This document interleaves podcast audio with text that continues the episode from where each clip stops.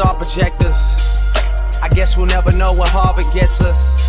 But seeing my family have it all took the place of that desire for diplomas on the wall. And really, I think I like who I'm becoming. There's times where I might do it just to do it like it's nothing. There's times where I might blow like 50k on a vacation for all my soldiers just to see the looks on all their faces. All it took was patience. I got a lot of friends to come up off the strip for me.